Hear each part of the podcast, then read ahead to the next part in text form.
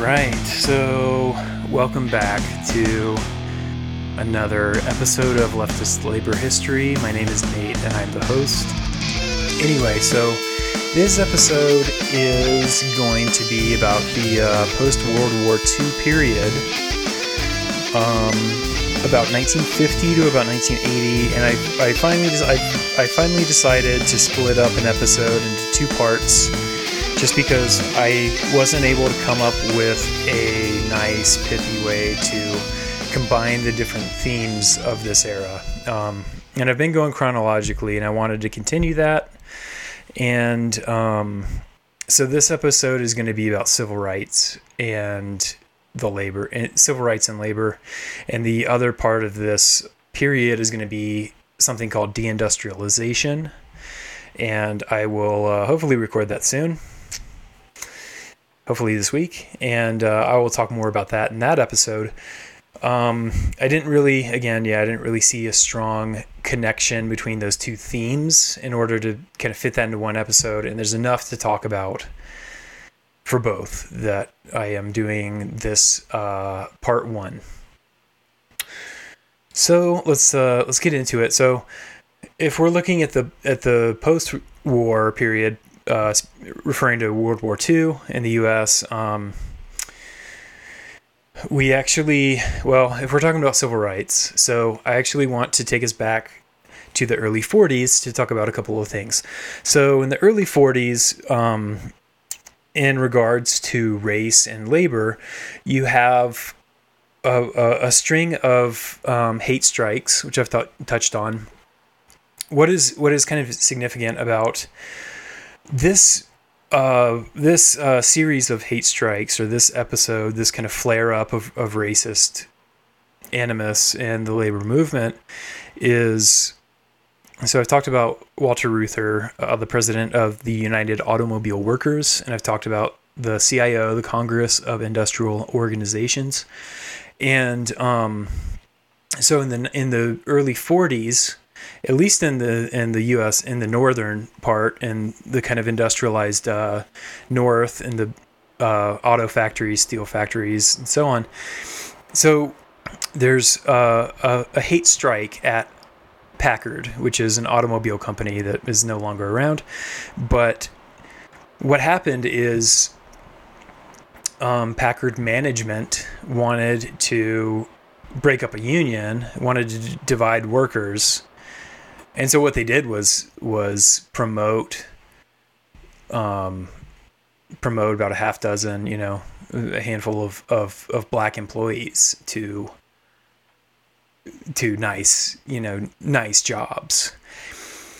And the kind of in the in the production line guy the white guys um, in the factory went on strike because of that. So what is what is notable about this instance is that UAW leadership, uh, Walter Reuther and, and his his you know cohorts, they step in and they discipline the the racist striking workers. So the, so typically when we're talking about you know I've mentioned that there's usually at least some sort of schism or maybe not, I mean there's the possibility maybe not usually but there's the possibility of a of a schism between the rank and file and union leadership and a lot of times union leadership typically union leadership tends to be a little bit more conservative. You know the rank and file tends to be more radical and or progressive. But in this case this was an example of union leadership coming down hard on the rank and file in doing the in doing the quote unquote right thing. I, I believe it's the right thing. Um, of course you know there's a lot of it, I, I, I scare quote that because it implies that union leadership is not doing the right thing in other um, scenarios, which is which is complex, and I don't necessarily want to weigh in on. I don't want to paint that with a broad brush. Anyway, um, so the so that is um, that is something that's happening.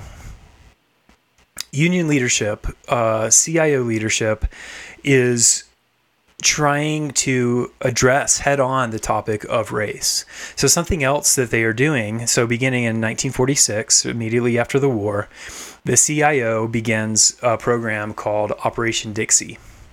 And the idea um, is to unionize the South, is to organize the South, aka Dixie. So they're they're looking at you know textile uh, workers, um, you know mining, etc. These places that have been very resistant to union organizing for uh, racial and cultural and historical reasons that I've that I've touched on, but the the South has has been very resistant to labor organizing.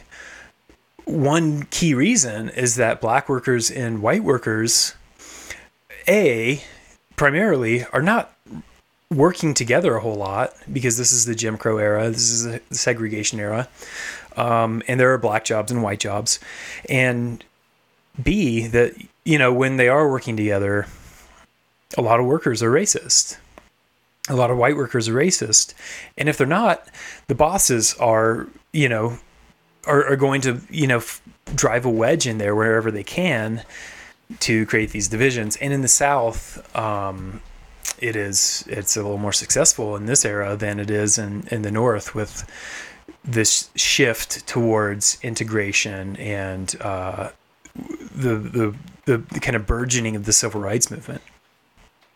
Um, Operation Dixie is ultimately considered a, a failure. They, they just did not make the CIO just did not make much headway into organizing Southern labor, and um, and you know again there's it's it was an uphill battle, right? They were really going against the grain, trying to get something started, and they weren't able to get it started.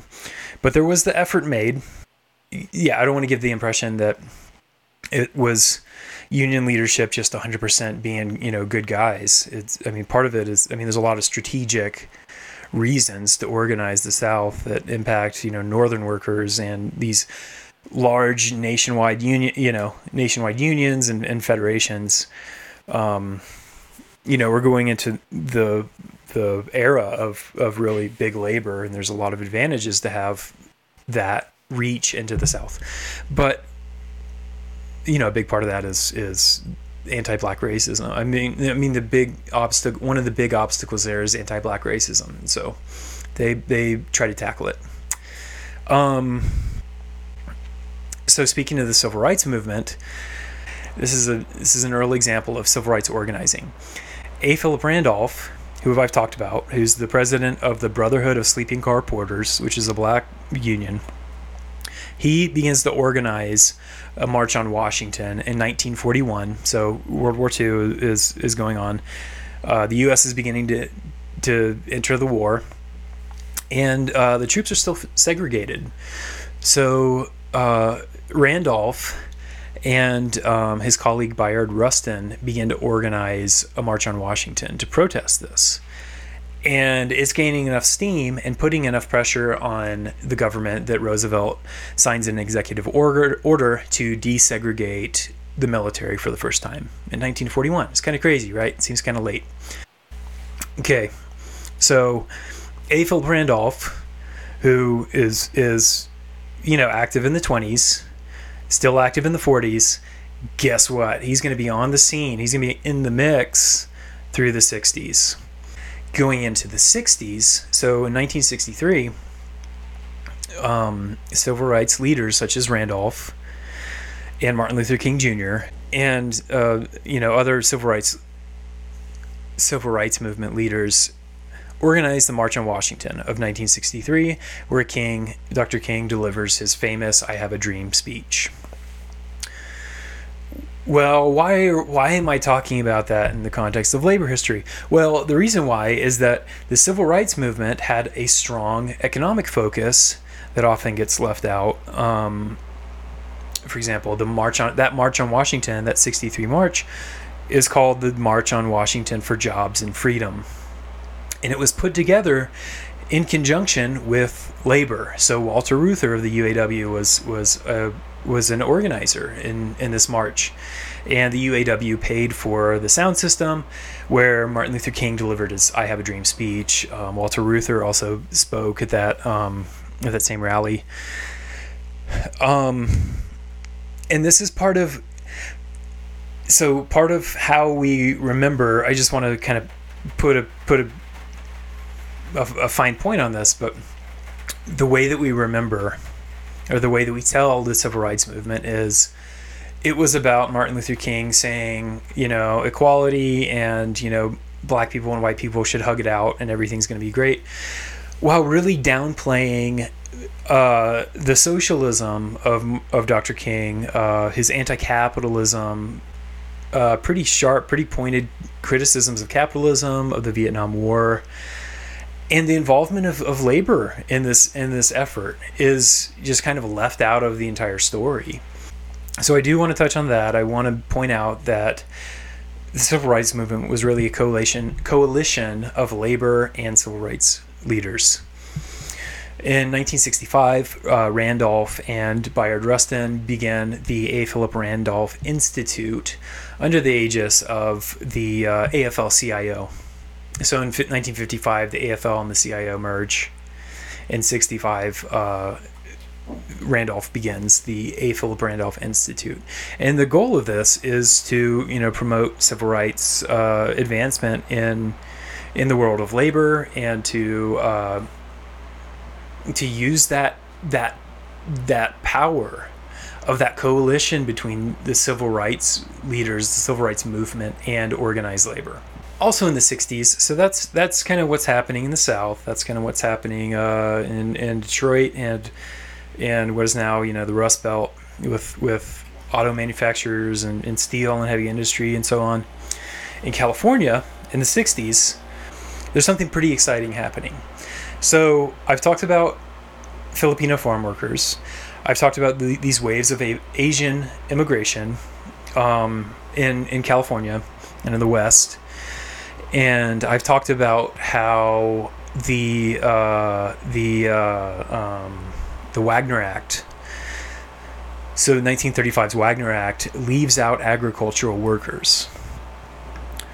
So you have a you have a history of labor organizing through through the, the you know from the early 20th century through the 30s through the 40s 50s so in the in the 40s, um, in 1946, again, right after the the, the World War II, uh, the U.S. government and the Mexican government come up with a program called the Bracero program.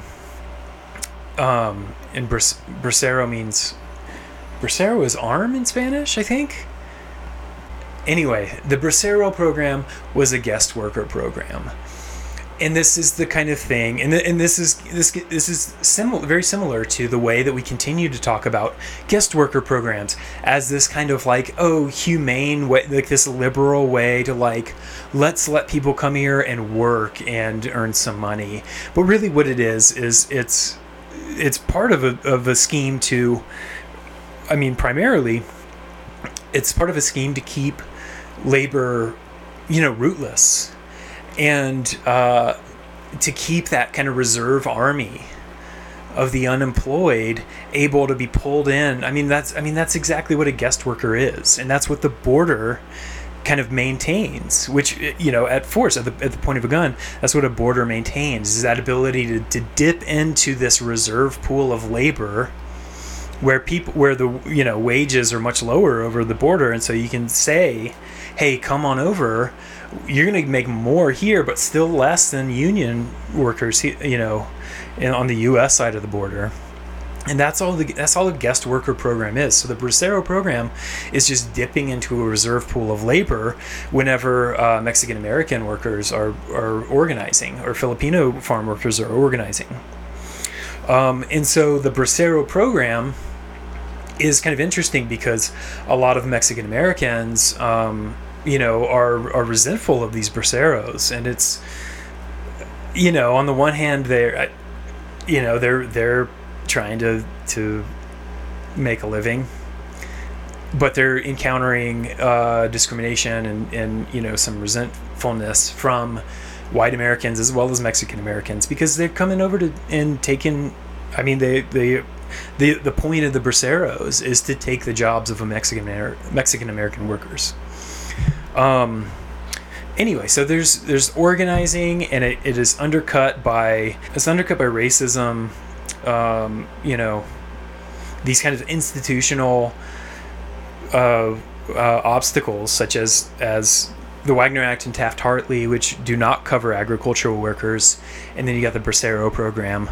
But by the uh, 60s, by the mid 60s, you have um, the Agricultural Workers Organizing Committee, which is the Filipino Farm Worker um, uh, Union, led by Larry Itliong, and they began a grape a grape boycott in 1965, and you have a Mexican American um, Workers Association led by Cesar Chavez and Dolores Huerta, which more more people are familiar with with Chavez and, and Dolores Huerta and the and the uh, you know what will become the United Farm Workers. But that begins as the National Farm Workers Association, and they become the United Farm Workers. Uh, United Farm Workers in 1966 when they joined forces. It's a Filipino Farm Worker Union and a Mexican Farm Worker Union.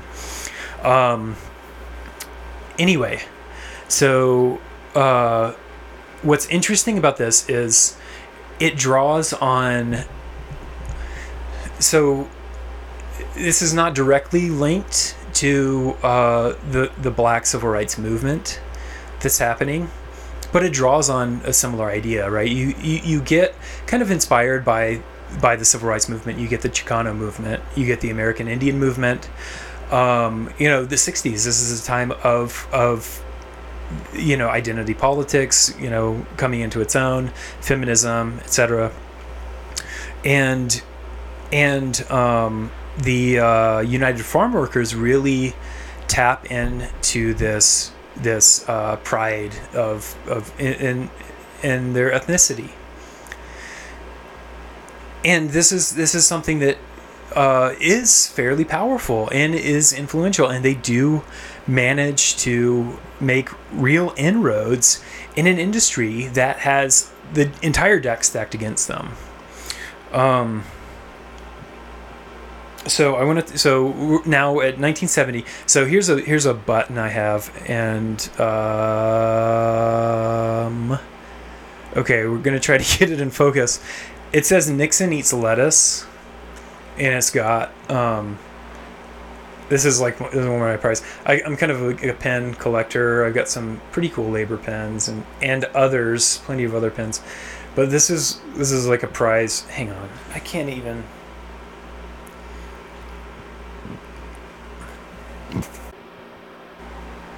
Let's see. I can't get in focus. It will not go. It will not get in focus. Anyway, trust me. It says Nixon eats lettuce and it's got the United Farm Workers logo down here at the bottom, which is a stylized eagle from uh, the eagle on the Mexican flag.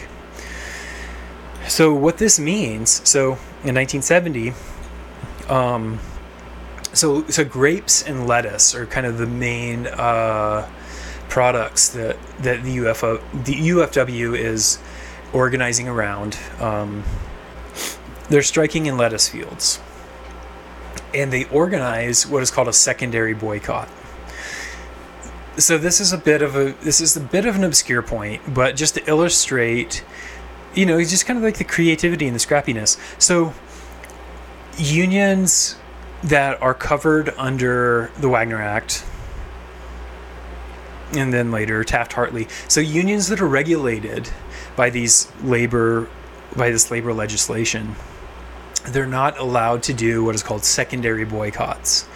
They can call for a boycott, which means, okay, if you've got a if you've got a, a dispute with, um, you know, uh, Home Depot, you're on strike at Home Depot, and you form a picket line outside the store, and you encourage everybody to boycott Home Depot because then they lose business and it strengthens your position.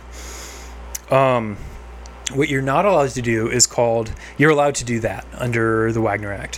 What you're not allowed to do uh, is a secondary boycott. So Home Depot doesn't work for this example, but let's say let's say you're you're you're harvesting lettuce, you're in a labor dispute with management.